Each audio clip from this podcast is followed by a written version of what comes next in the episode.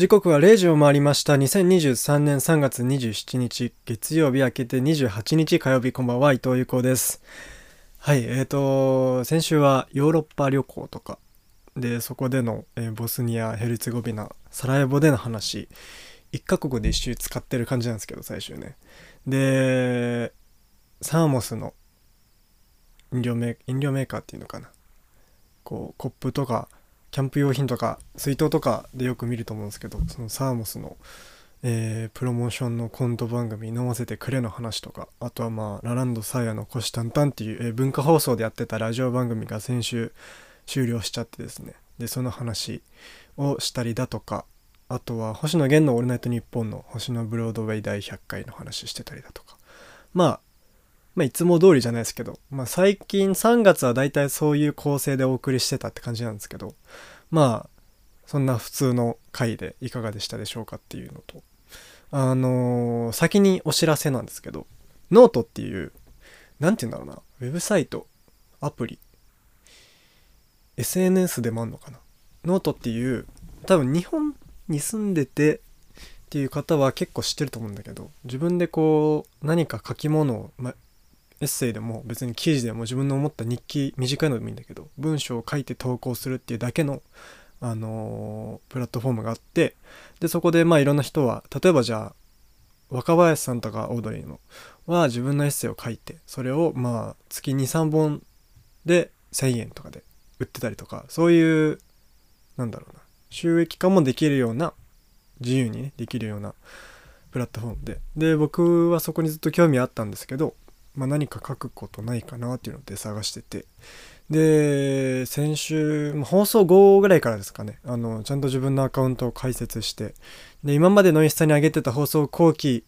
はまあコピーですけど、まあ、リンクがもうちょっと当たり当たら分かりやすくとか新しくなってたりするんでそっちで見てもらった方がまあ綺麗だったりするんですけどそこに載っけてたりとか、まあ、あとはその自分の番組の説明とかあと自分自身の説明とかラジオで話したこと話してないこととかいろんなことをこうこれからまあ不定期ですけど書き綴っていこうかなと思いますのでそちらをまあこれからの放送後期に載っけるのかまあインスタで宣伝するのかわかんないですけどよろしくお願いします。えーということで今夜は第46回でございます。はい。そして今夜だけちょっとスペシャル編成で構成でお送りしようかなと思ってましてっていうのもあの本当キンキンで本当にその大きなコンテンツがね一旦幕を下ろしましてでそれはもう僕の幼少期からずっとずっと一緒にいてくれてる支えてきてもらってる、まあ、みんなも多分大半の人は通ってきてるんじゃないかなというそんな、えーコンテンツでして、えーまあお分かりだと思いますけど、えーアニメポケモンポケットモンスターでございます。先日ね3月24日金曜日かなの放送で26年間に及ぶ主人公ねサトシとあと相棒のピカチュウの物語。旅がね一旦視聴者向けには終了という形であのー寂しいよね本当に。4月からはあのー初めて新主人公っていう形で主人公を交代してリコっていう子だと思うんだけどを主人公に迎えて新しい多分今のスカーレット・バイオレットのゲームの世界だと思うんですけどでお送りするっていうことで本当にね長い長い歴史に一旦区切りができちゃうっていう感じでさあのー本当に何て言うんだろうな。最終回僕リアルタイムで見てたんですけどそうリアルタイムってすごいイントネーション変な感じだけど。なんかね最終回っぽくもなくいいっていうのも個人的にあったし。だけどまあとにかく日常なんだけどこれがラストの日常だからこそちょっともうとにかく寂しいっていうのもあるのでなんかこうまあ虚無感じゃないですけど取り残された感というか、まあ、まだまだねその僕らの見えないとこで続いていくみたいな形ではあるんだけどそれでもまあ僕らはもうそれを見ることできないんだなっていう。でその話はさあのこの番組にも来てもらってたあの2回ぐらい来てもらって一輝っていう僕の高校時代の友達がいるんですけど一輝くんもメールしててあのいや本当とにかく寂しいなこれっていう話を同じような感じなんだなっていうので言ってましたね。あのー今夜は、えー基本はアニメどころ、まあ、中心にまたもポケモン関連の、まあ、ゲームとかの話もするかもしれませんけどね、あの、本当にもうただただ思い出に浸る、解雇する夜でございますので、えっ、ー、と、BGM とか曲とかもね、今夜だけの特別編成でお送りしますので、本当に自分の人生よりも長いコンテンツですから、えー、今夜もこの後1時までの1時間よろしくお願いします。有効伊藤プレゼンツ、ボヤージュ。改めまして、こんばんは、伊藤優子です。毎週この時間は有効伊藤プレゼンツボヤージュをこの後深夜1時まで1時間お送りします。よろしくお願いします。有効伊藤プレゼンツボヤージ。この放送は日本での収録を通してブリスベンゴールドコーストに向けた FM98.1 4EB ラジオからお届けしています。4EB のホームページでは国内外問わずインターネットがあれば世界中どこからでも聞くことができます。FM の番組表から火曜0時のタブにて放送終了後ノーカットアーカイブも最新回から数回前まで配信されますので聞き逃した方はぜひそちらでお聞きください。ホームページは英語で 4EB ラジオで検索してみてください。番組インスタグラムでは生放送時代の配信アーカイブそして毎週放送後期をアップしています。ぜひフォローしてください。英語で有効伊藤プレゼンツボヤージで検索してみてください。公式サイトでのアーカイブ生放送の視聴方法なども載っています。そして番組公式 YouTube も始動しました。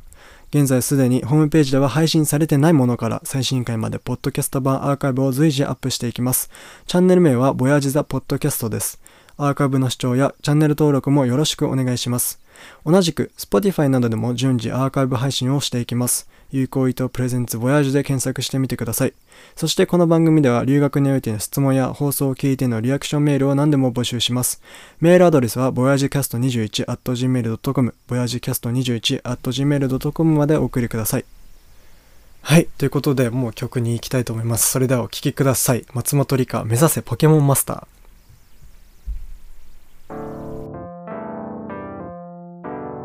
Yuko Ito presents Voyage.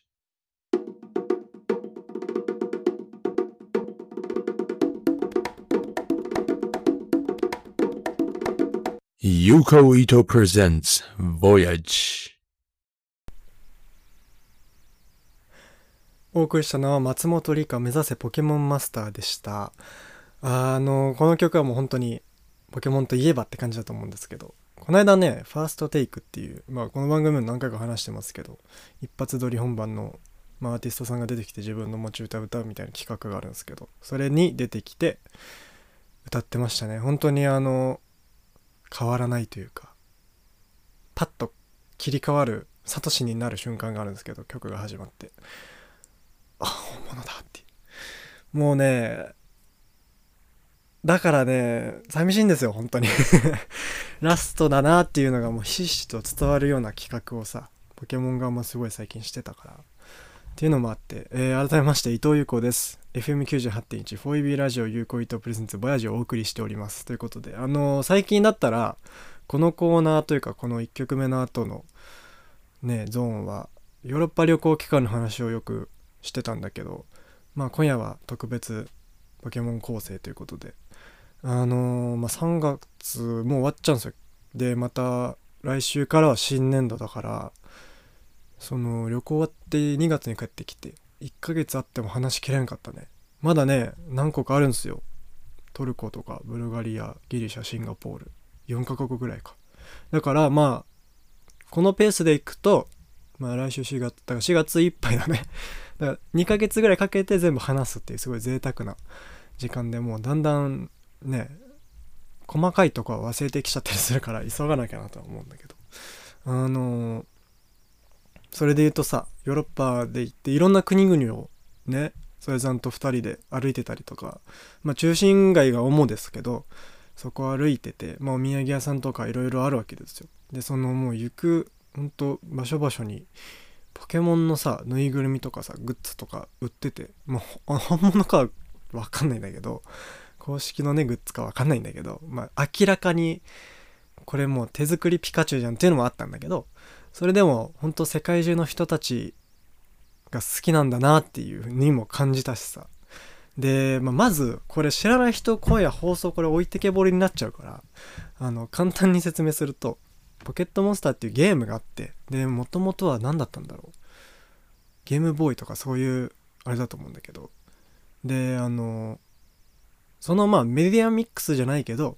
アニメーションとか、まあ、カードゲームとか、まあ、フィギュアとかぬいぐるみとかいろいろグッズ化されていたりの、まあ、総称でポケモンって略してんだけどあのーその生き物をポケモンを捕まえたり、まあ、戦わしたりとか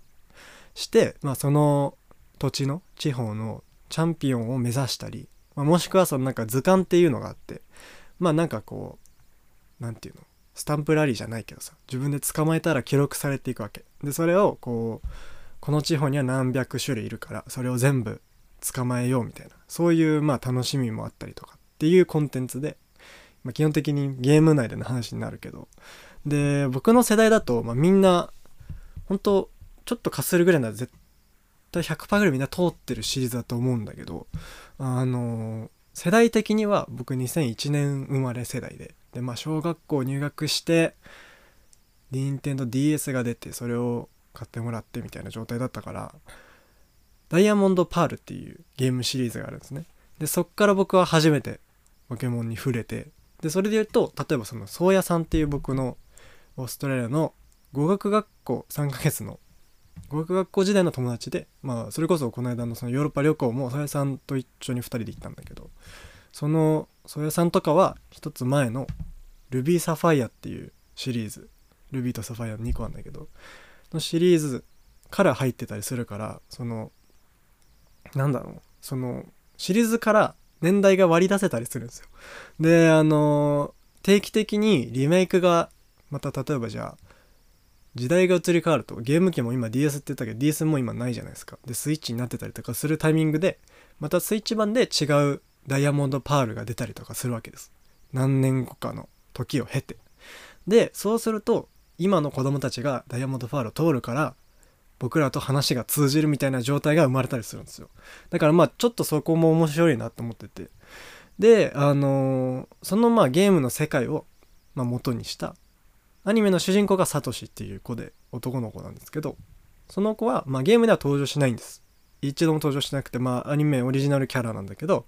まあ、出てくるサブキャラクターとか準レギュラーみたいな人たちはゲームにいるジムリーダーだったり、まあ、ジムリーダーっていうそのまあいわゆるそのバトルしてジムリーダーに勝つとバッジがもらえてそれを8つ集めたらその大会に応募できたりするみたいなそういうシステムがあるんですけどまあそういうジムリーダーはゲームと同じだったりとか、まあ、もちろんアニメオリジナルキャラクターも多分何個かいると思うんだけど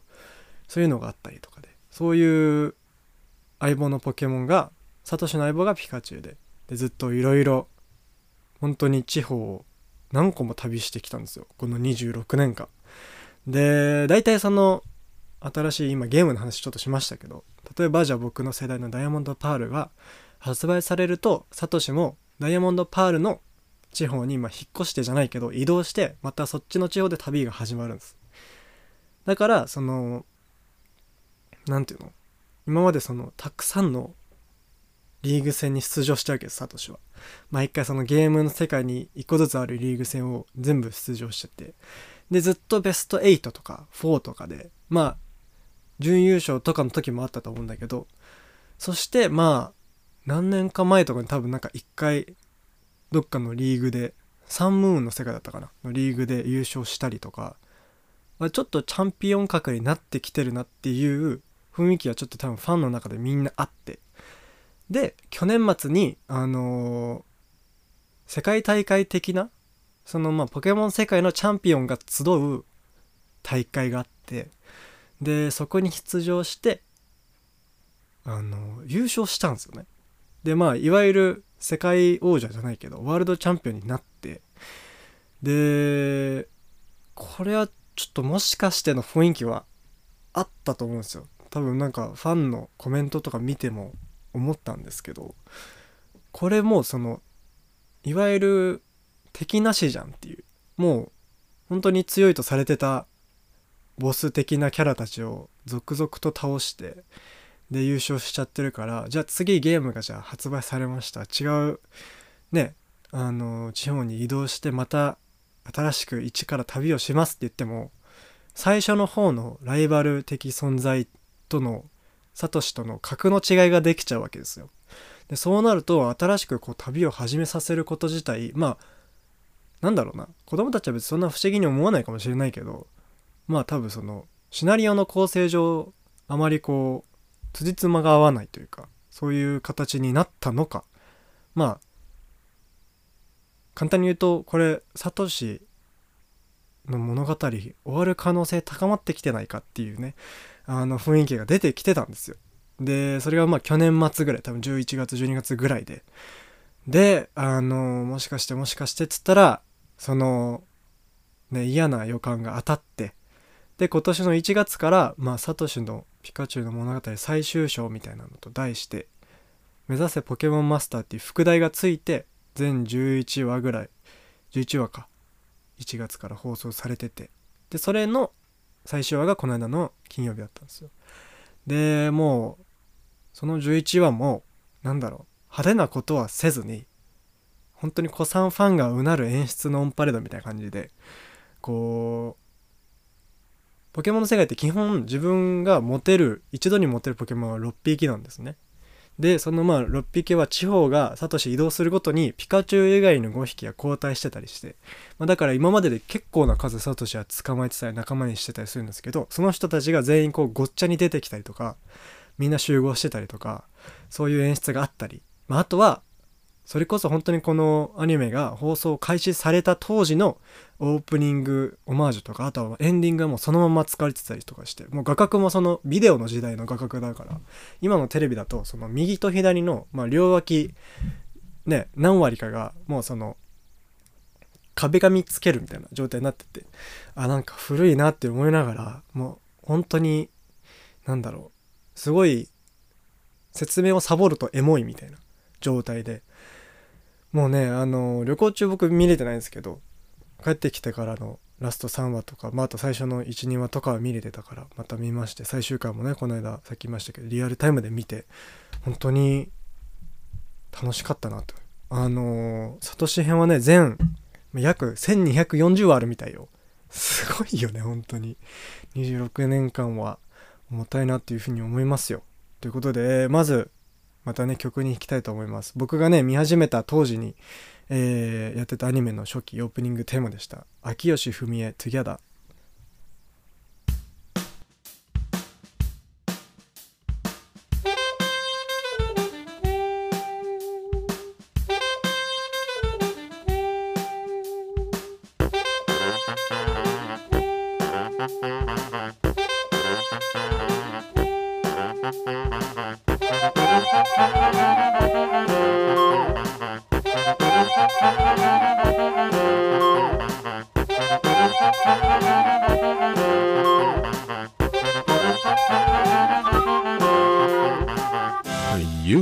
カウイト presents Voyage お送りしたのは秋吉文江 Together でした。改めまして、糸井子です？お聞きの放送は 4EB ラジオ 98.1FM 有効糸プレゼンツボヤジこの番組では海外生活にの質問やリアクションメールを募集します。メールアドレスは、ボヤジキャスト 21.gmail.com、ボヤジキャスト 21.gmail.com までお送りください。いや、懐かしい。懐かしいね、本当に。あのー、オープニングのなんかあの、アニメーションが思い出されますよ、これ聞くと。で、なんかさ、不思議なもんで、その、ちっちゃい頃見てたアニメとかさ、まあ、稲妻イレブンとかもそうだけどさ、その曲がさ、久しぶりに聴こうと思って聞くとさ、歌詞全部覚えてんだよね。これ、不思議だよね。勉強とか全然覚えてないけどさ、こういうのって覚えてるもんです。さあ、えー今夜はポケモンスペシャルでお送りしておりますが、えー曲とかね、BGM も本当に、あの、全部ポケモン仕様にしてますから。まあ多分ね、生放送、もしくはまあこの 4EB の公式アーカイブのみだね、残るとしたら。それもまあ期間限定なんで、Spotify とか版はおそらく、ね、そういうの抜きで放送するので、まあ、聞きたい方は 4EB の公式ホームページでアーカイブをもう一回聞き直してもらえれば、思い出にゆっくり浸れるんじゃないかなと思います。あのね、そのアニメは僕が生まれる4、5年前ぐらいからやってるから19、97年らしいですよ。毎年映画見に行ってました。あの、夏にね、映画やってたんですよ。最近やってんのかな？最近そんなにやってる風には見かけないけども、あの、ゲームにね、その映画に登場する、まあ、通常のプレイでは入手できないようななんか特別なポケモンがもらえたりするのがすごい嬉しかったんですよね。で、それ目当てに友達と、まあ、ちっちゃかったから親御さんとみんなで行ったりとか、そうだな。シェイミーのやつ好きだったな。うんシェイミーもらえる映画があったんですけどそのシェイミーの映画とその映画の主題歌がすごい僕好きで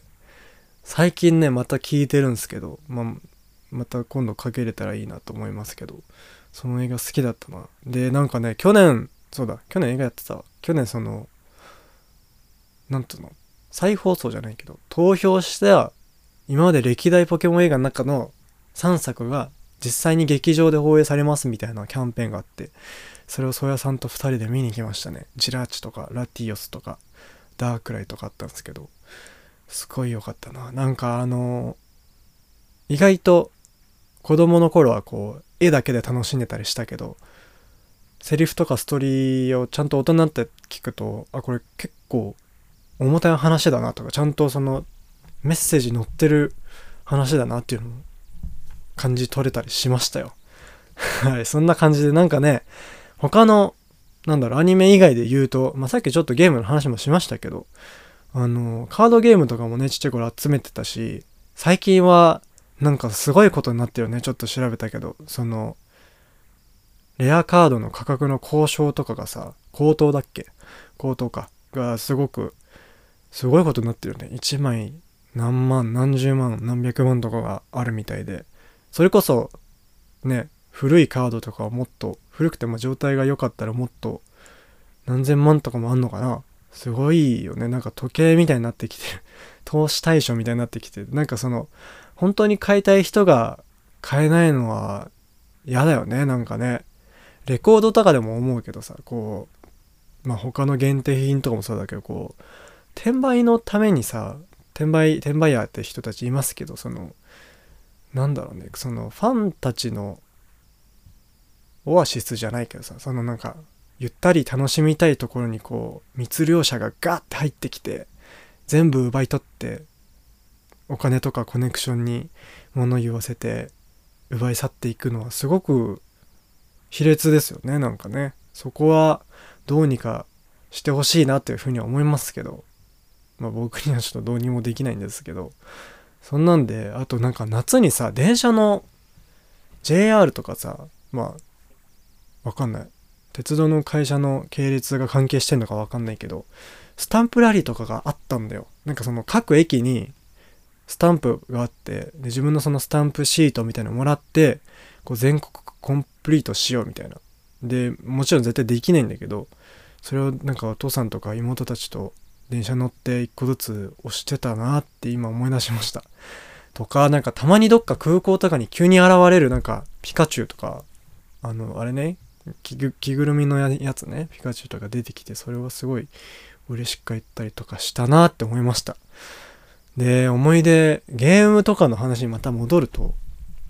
まあそれこそ僕はだいダイヤモンドパールでパールを選んでやってたりとか。っていうのも本当はダイヤモンドやりたいと思って買ったんだけど朝起きたらもうお父さんがダイヤモンドで始めてて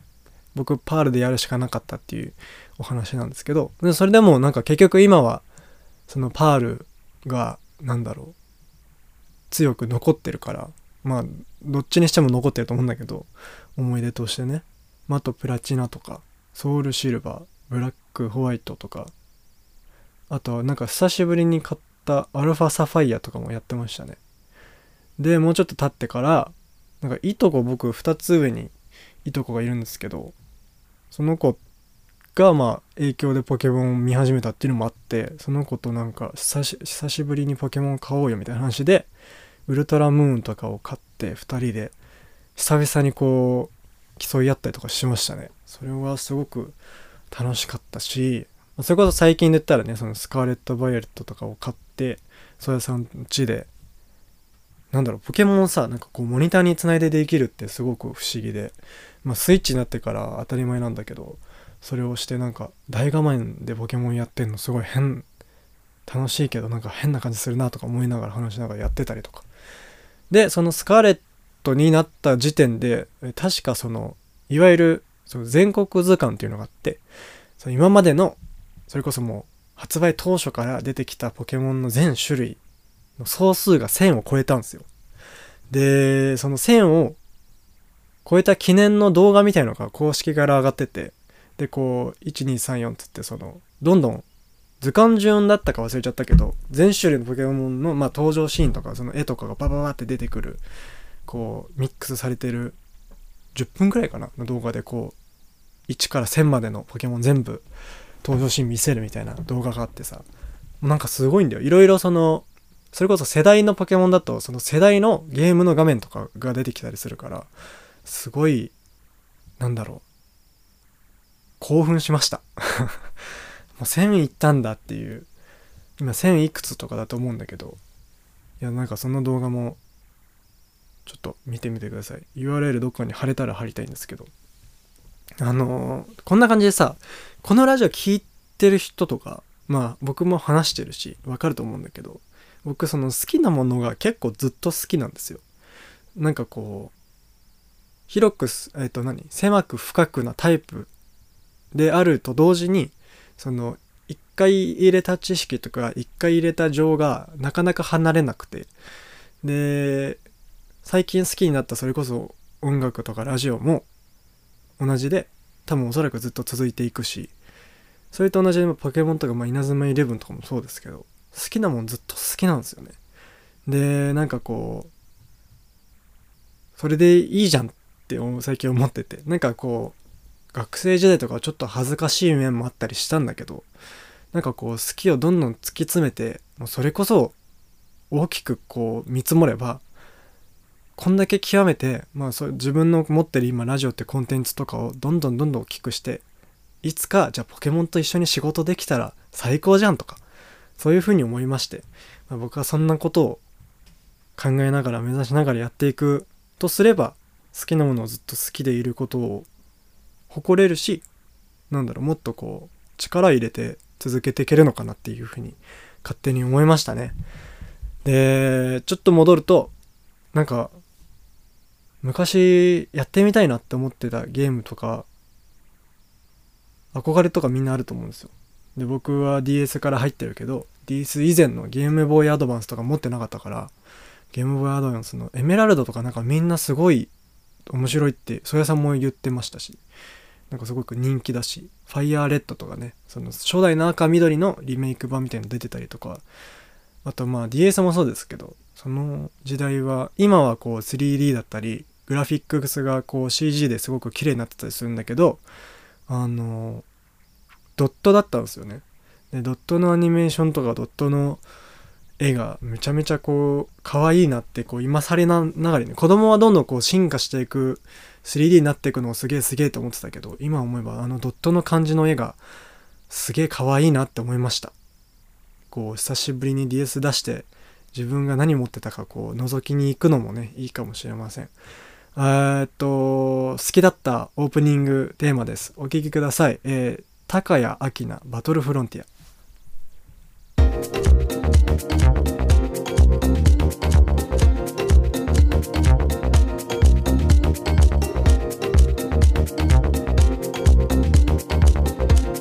Yuko Ito presents Voyage.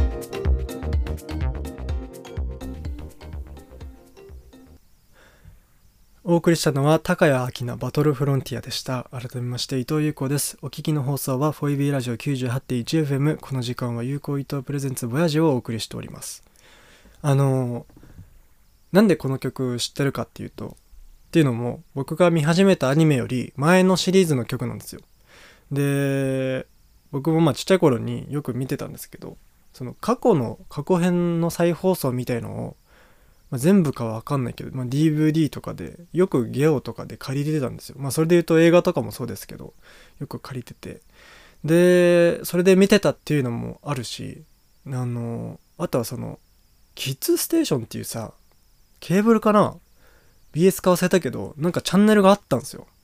確かね242かなんかだったと思うんですけどキッズステーションって今あんのかな？わかんないな。今あるのかな？ちょっと調べてみないとわかんないですけどそれでずっとなんか昔の再放送がよく流れてたんですよ。僕がちっちゃい頃。でそれをずっと休日とか見てたなっていうのを今思い出しましたよ。なんかそれでアニメのリキャップを多分ちっちゃい頃ながらにあ昔の絵だなと思いながらあ昔のシリーズ昔のポケモンだと思いながら過去編を好きでずっと見てましたね。でまあ最後じゃあアニメの話でね最後行くとすれば好きな回の話になると思うんだけどやっぱね結局その明確には覚えてないんですよちっちゃい頃すぎて。でだからタイトルとかはもう確実に覚えてないんだけど本当に王道で言うと多分みんなよく言うアニメの回で言うとバタフリーの回とかね。サトシのバタフリーとお別れする回がある。まあポケモンたまにその手持ちのポケモンとのお別れの回があって基本的にそこはこう感動回必須みたいな感じなんだけどそれでこうサトシのバタフリーがなんかこう恋人ができて恋人と旅立つみたいな感じだったと思うんだけどそれもすごく感動的だったしあとはま初期の、ま、自分のチーム、まあ、エースポケモンみたいな立ち位置だったリザードンっていうのがいてでそれリザードンが修行するためにお別れするんですけどそのお別れをするのがこうバイバイっていうのじゃなくてリザードンなんかお前は弱いリザードンはもういらないみたいなことをわざと言うんですよねサトシが。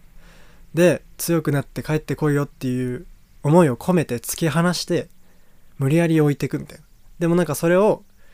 リザードン自身も受け取ってまたなみたいな感じでお別れするんですけどすごい子供心多分今見ても思うんだけど子供心の中にすごく泣きそうになってたと思いますなんか僕基本的にそんなこう感動して泣くみたいなことが経験上そんなにないからあんまり泣きましたっていうのはないんですけど泣きそうになりますあとはほんとねちびっこだからこう特別なあの伝説のポケモンとかいるんですけどそれが出るのがアニメに地上波で出るっていうのがまあ珍しかったんですけどたまにそういう回があってそういう回はもう本当に毎回楽しみにしてましたね。特別な回だみたいな感覚で。でそれこそその再放送キッズステーションとかで見てて楽しかったのがなんかねルビーサファイアのあの世代のポケモンなんですけどレジアイスとかをなんか全部持ってるおじさんがいてでフリーザーとかなんかとにかく手持ちがほぼ全部伝説のポケモンみたいなおじさんがいて多分なんかのジムリーダーかなんかだと思うんですけどあれかな？それこそバトルフロンティアかな？バトルフロンティアの人がとサトシが戦っててでこうそこでこうリザードンが帰ってきたりとかあとねピカチュウがすげえ頑張って戦ってたりとかして勝ったのかな負けちゃったのかちょっと勝敗覚えてないんですけどその試合もすごくワクワクして見てた。なんか何話かに及んでたと思うんですけどでやってたのとかそれこそリアルタイムで見てたのはあのバトルで言うとそのダイヤモンドパール世代であのサトシのゴーカザルっていうポケモンがずっとそのシリーズでライバルだったシンジシンジだったシンジっていう男の子とそのリーグのなんかベスト8か4かなんかで当たるんですよね。でそこでずっと負け続けてたのがそのゴーカザルがこう進化する前のポケモンの時代にもともとシンジの手持ちだったんですけど弱いって言って捨てられててそれを拾ったんですよ。でずっとサトシの元で育って因縁の相手に最後1対1でぶちかまして勝つっていうシーンがあるんですけどもう最高でねそれがもうスカッとするのもあるしなんかこう意地を見せて勝つみたいな。でなんだろう。結局別にシンジのことも恨んではないしみたいな。すごくこうカラッとしてるけど熱の乗ってる熱い回だったりとか、まあ、あとはロケット団っていうねこれは語らずにいられませんけどもロケット団っていうもうシリーズ通したずっとピカチュウを狙ってる悪役がいてまあピカチュウをこうサトシのピカチュウをこう強奪してどうにどうするのかよくわかんないけどこうずっと狙ってる悪役っていうのがいて一度も勝ったことはないんですけどもうそのロケット団も憎めない悪党のもう本当に鏡というか悪いことももちろんしてるんだけど自分たちの手持ちとか仲間に対するこう情が本当にすごくてこう自分たちの手持ちと別れる回が、まあ、ロケット団もサトシ同様何回かあるんですけどそれももう前は本当に感動というかこれらね見てもらったら本当わかると思うんですけど僕がね今言ってたアニメの話数多分結構公式の YouTube にチャンネルで見逃し配信じゃないけどセレクション的な感じで載ってたからちょっとぜひ気になる人とかあとそれこそ今これ聞いてそういうのあったねって思い出した人はぜひ見に行ってみてほしい。あのー、30分ぐらいだしさ20何分とかでしょ CM 抜いたら。それが載ってたりするから本当に見てみてほしいです。であと最後言うとすればあれだね。去年のそれこそその世界大会の決勝戦はなんかすごい話題になっててあ僕も見ようと思って見てて。あの作画とか演出が本当にすごくてさもうあ本当にこれラストの真剣勝負だみたいなのを感じ取るんですねもう今となって実際ラストの勝負だったしサトシ的には。その世界大会決勝のピカチュウ対リザードンだったんですけど相手の手持ちが。もう本当に絵がめちゃくちゃ綺麗だし迫力あるしあと演出で言うとその曲がね流れるとかいろいろ少年系のアニメってねちっちゃい子の少年少女のアニメって主題歌かかるとさ激アツみたいな演出あるじゃないですか。でそういうのがほんとベタに流れたとかしてめちゃめちゃ良かったですね。でなんか調べたらその4月から新シリーズが始まるタイミングでなんか ABEMA でいろいろ過去作の配信とかも始まるっていうのを聞いたんで、ちょっと皆さんもそちらで、ね、セレクションに YouTube 載ってないやつはそちらで見れたら楽しいんじゃないかなと思います。ということでお聴きください。松本里香、ライバル。